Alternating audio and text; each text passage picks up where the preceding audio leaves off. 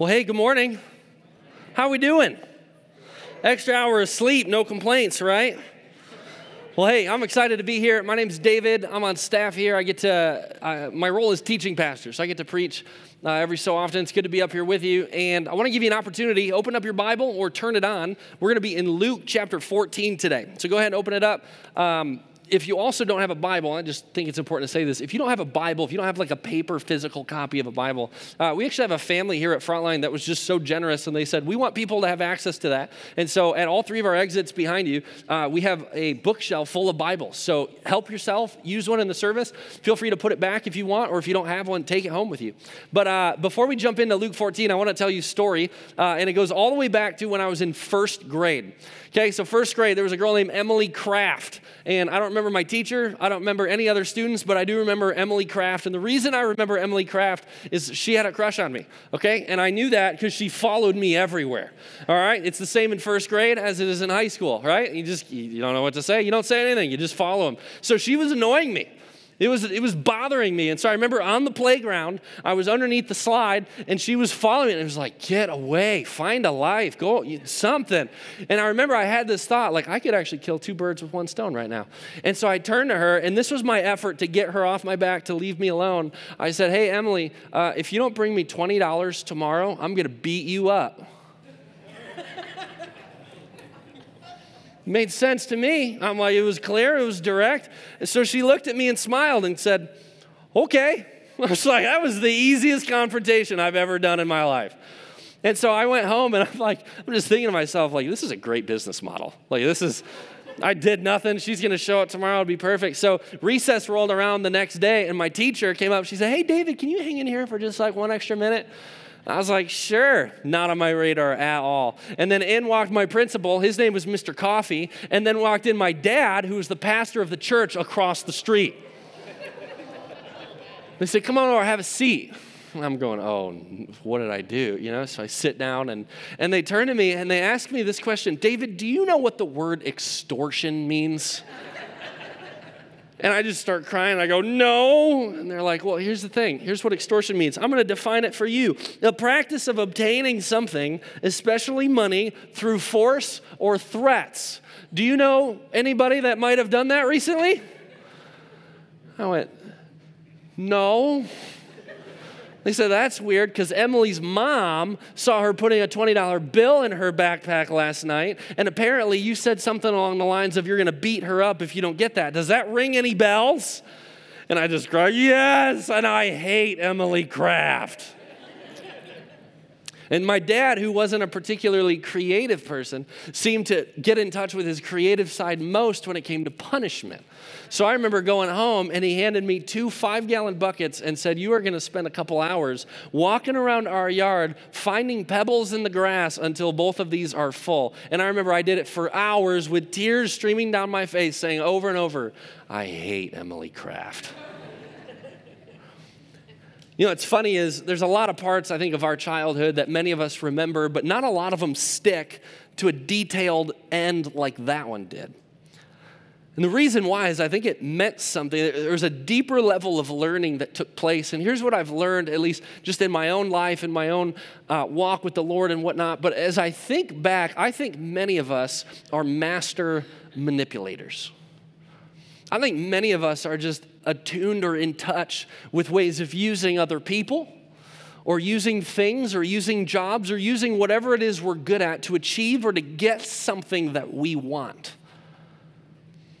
I want to define extortion a little bit different way. This is what another dictionary said obtaining benefit through coercion getting something that I want through coercing or manipulating or tweaking or using, taking advantage of something in my life for my own benefit. I think we as people are masters of manipulation because we all want something. And the text that we're diving into today out of Luke 14, we've been in Luke 14 this entire series. We're in a series called The Table. We're tracking through five different zeros. These are our vision that we believe, that we follow. We want to see zero lives unchanged by Jesus. You can check out all five zeros at the next steps area. But today we're talking about zero unfulfilled callings. And I think one of the reasons that large crowds followed Jesus is because he had something that they didn't. Jesus was so rare, so special, so different that he stuck out like no one else. And there were so many people of these crowds, there were hundreds and hundreds and hundreds of people in this particular scene that followed Jesus. And you and I both know they all wanted something. They all desired something that they thought Jesus could provide. They all followed for different reasons. Some were sick and wanted healing. Some hated the religious leaders and liked what Jesus was saying to turn that upside down. Some didn't fit in, and so they found belonging with this group of misfits that followed Jesus as well. Some were lost, some were bored, some were envious, but I think all of them were using Jesus to get what they wanted. I just want to ask you a question. Have you ever felt used by someone? What does that feel like? I think if we're honest, it feels dirty, feels manipulating, feels disingenuine, hurtful. I think some of us, it feels dirty, violated. How do you think Jesus felt knowing the hearts of people who just wanted something from him? How do you think that felt to be him? We're going to read this together. This is Luke chapter 14, starting in verse 25. It says this Large crowds were traveling with Jesus, and turning to them, he said, If anyone comes to me and does not hate father and mother, wife and children, brothers and sisters, yes, even their own life, such a person cannot be my disciple. And whoever does not carry their cross and follow me cannot be my disciple. What a hook, right? Sign me up. I hate my family. I hate my job. I hate my life. I'm just looking, looking to give it all up. It's not exactly like a compelling speech or a compelling reason to come follow Jesus. And isn't it interesting that what he says speaks to the opposite of what everyone's heart desired? They're all looking for something from him. And here's what he he doesn't tell them what he can offer. He tells them whatever he's going to offer, here's what it's going to cost. It's going to cost them everything that's important to them. That if you want to learn from Jesus, if you want to receive from Jesus, if you want to follow Jesus, it costs you everything that you care about.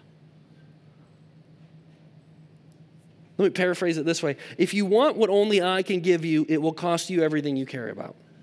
How does that work?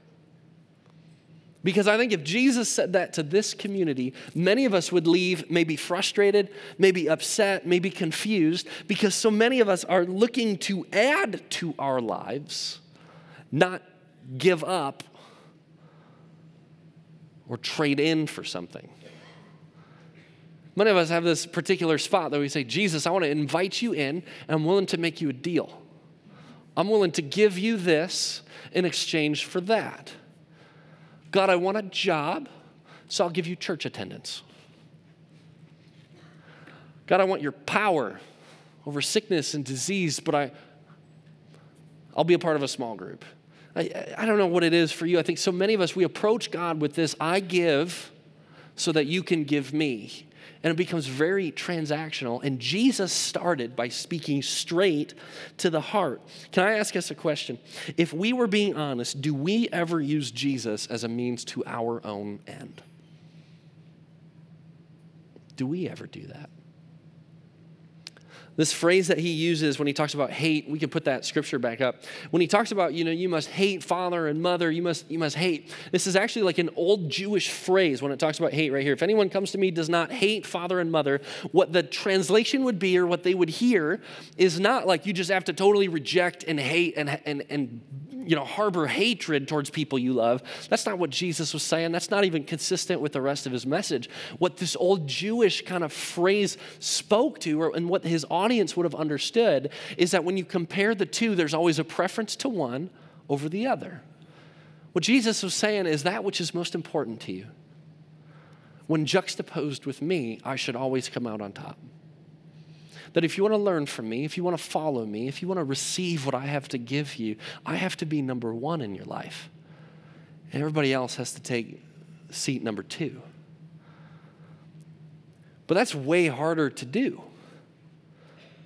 And yet, this is what Jesus is saying to the crowds I need to be spot number one in your life. I think so many of us, we come to Jesus like this God, I want purpose for my life. I want security for my salvation. I want power over sickness. I want power over disease. I want power over cancer. I want to know you, God. I want to know you.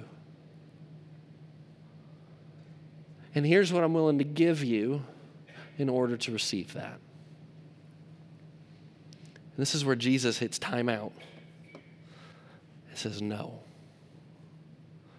A relationship with me starts with a total abandonment to all that matters to us to make sure that Jesus is at the top. He goes on to continue to explain it, and it goes like this um, Luke 14, starting in verse 28.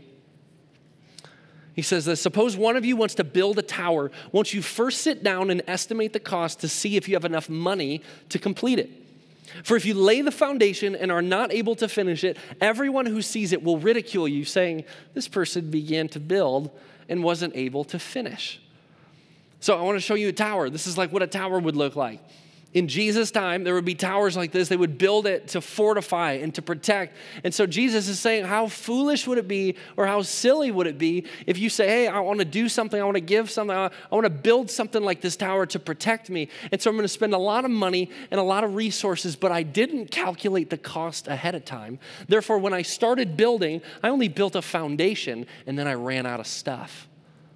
I ran out of materials. I ran out of workers. I ran out of money. And so I built only part of this foundation. Here's why this is so important God, I just spent everything and accomplished nothing. Jesus is saying, as you come to follow me, be careful you don't spend everything to accomplish nothing. It's just like it would be building a tower that you can't finish. Then he goes on, he, he explains it a different way. Luke 14, verse 31. He says, Or suppose a king is about to go to war against another king. Won't he first sit down and consider whether he is able with 10,000 men to oppose the one coming against him with 20,000? Think about this.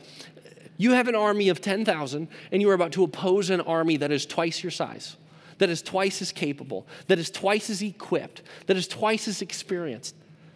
Jesus is saying, if you're a king, won't you first count the cost before approaching an enemy so large, so great that can destroy you?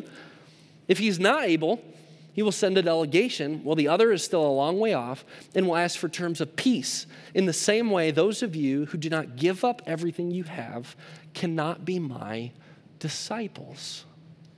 What's Jesus getting at here? Can I say this? I think the number one desire that we all have in this room, that we all share, is a desire for purpose in our lives. I think we have a desire to matter, a desire to, to not be made by mistake, but to be made with purpose for a reason so that we can contribute something so that our lives actually have value because otherwise, what are they? There were two quotes I found just searching that, that I thought spoke to this really well. The first one goes like this It says, The mystery of human existence lies not in just staying alive, but in finding something to live for. This is by a guy named Fyodor Dostoevsky. Look at that Russian name. This guy was a philosopher. And as he studied philosophy, here's what he finds out is that people long for purpose. People want to matter. They want to make a difference. The people that were following Jesus longed for purpose. Because here's the opposite of purpose this is by a historian named Thomas Carlyle. The person without a purpose is like a ship without a rudder. Can you imagine that for a second? Imagine being in the middle of the ocean and you have to get out. You have to accomplish something. And you go to grab your steering wheel and you realize that your ship is without a rudder, that you have no ability to steer whatsoever. You still, however, can control the RPMs Can you imagine this sight? Imagine seeing a boat just kind of going and being tossed back and forth by the waves that's going like 6,000 RPM. They're just flying, but they can't control where they're going. Do you know that that is how many of us live? It's really funny till it hits home, right? And you go, oh man, how many of us we seek and we long after purpose and we follow waves and we follow wind and we follow different teaching or different speakers or whatever it is that we can find that puts us in the right path towards purpose. And yet, when we lack purpose, it's like we lack the rudder that can actually steer us towards where we will actually arrive with purpose. The reason Jesus talks about building a tower and taking on an army is this most of us in this room, just like most of the people in the crowd following Jesus, will never assume the role of king in our world. Think about that.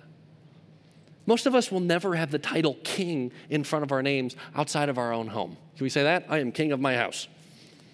Most of us will never have that title. But here's the title that we do all have that we are king of our hearts. Can I ask this question? What kings are at war in your heart? As you seek purpose, as you long for purpose, for meaning, what kings war in your heart? I think Jesus was a master communicator because he put people in the shoes of a ruler and said, if you, as you see the enemy approaching you, let me paint the picture of your enemy. Maybe it's consumerism the need or desire for stuff because stuff must be linked to our purpose or our value. Maybe it's for power. Maybe it's for money. Maybe it's for security. There are so many things that it seems like kings that we war that Jesus says, fight that, that it is easy for, easier for us in his example to give in and to surrender and say, I will go along with what everyone else does. I will spend just like everybody else spends. I will retire just like everyone else retires. I will live and I will buy and I will relate just like everyone else does. Why? Because fighting them seems like fighting an enemy that is twice as big as me. And so it's easier to give in and retreat than it is to fight Here's what Jesus is saying to the crowd of people that are there. He's saying, if you truly want purpose and meaning in your life, you cannot be the sole benefactor. You cannot be the ends to your own purpose. That to truly get in touch with why you were created and who God created you to be does not end in you receiving, but in you being a part of something. That's what Jesus communicates to his people. This series is called The Table. I told you this. And we're focused on zero unfulfilled callings because the heading above all of these zeros is so that the church, that our church, frontline, in our community, will see zero lives unchanged by Jesus. And it starts right here. But for many of us, to get in touch with purpose and to get in touch with calling, the calling and purpose that God desires to give us requires us to give up in order to receive. Verse 33, it says this. It's so fascinating. Um, when it talks about give up everything. Nate, can we put that back up? Verse 33. It says this If he is not able, he will send a delegation, blah, blah, blah. In the same way, those of you who do not give up everything, this is originally written in Greek. If you read the Greek translation, it says this to break free from. Doesn't that change the meaning of what Jesus is articulating to the crowds that followed him, to the crowds that desired purpose? Jesus isn't saying, I'm just coming to take everything that is important, but rather, I am coming so you might break free of the things that war for your heart.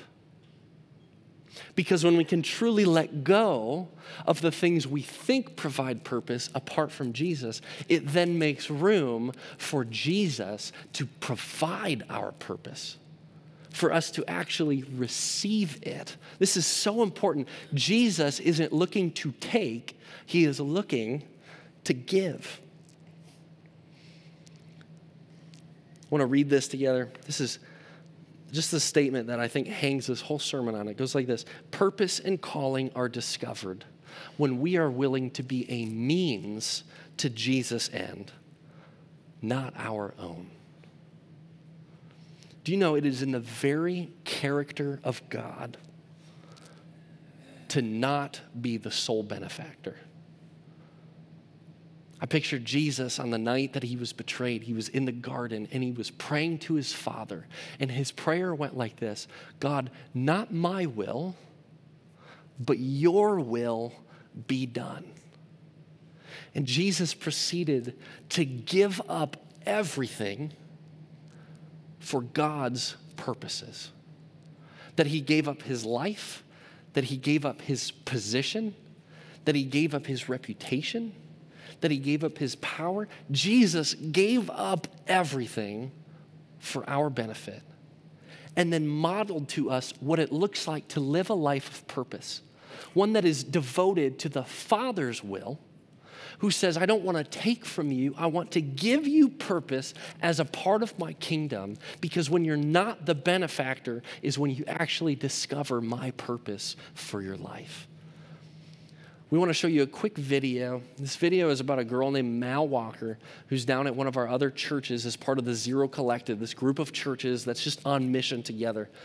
And Mal shares this story about how her desire in life, her focus, her purpose was on her and after being confronted over and over and over by God just saying, I have something more for you, I have something more for you, I have something more for you, but your desires are getting in the way of my desire for you. And it is only through my desire that you will experience purpose. So as you watch this video, what I want you to pay attention to is what it costs her to seek out this purpose. Check this out.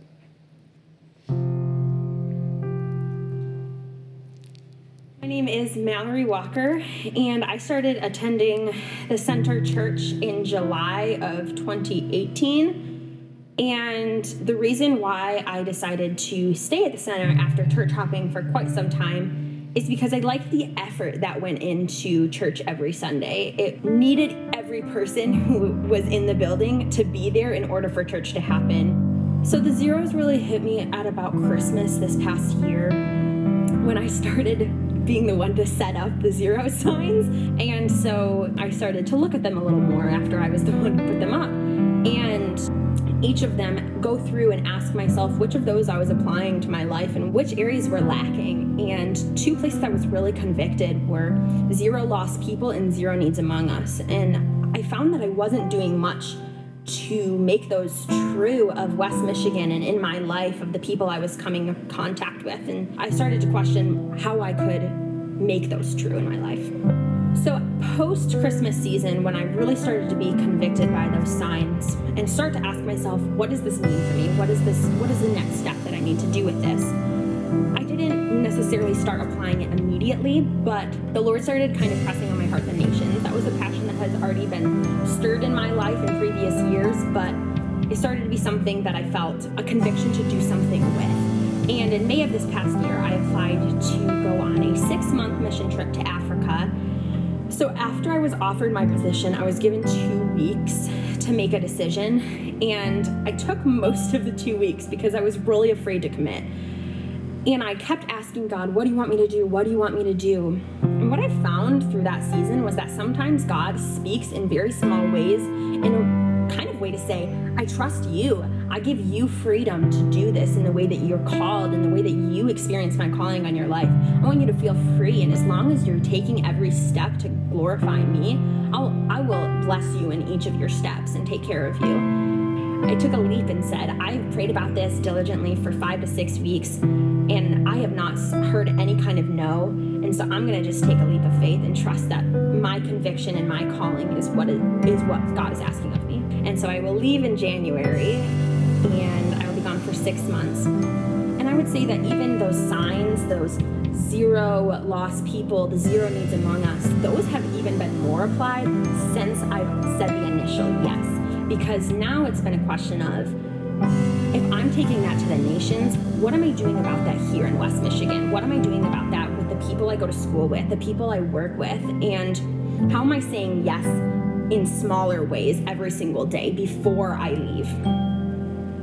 What I found in my life is I just want to live a life of significance instead of safety. I think God blesses so much his people when they just say yes, when they're willing to step out in faith and step out of their comfort zone.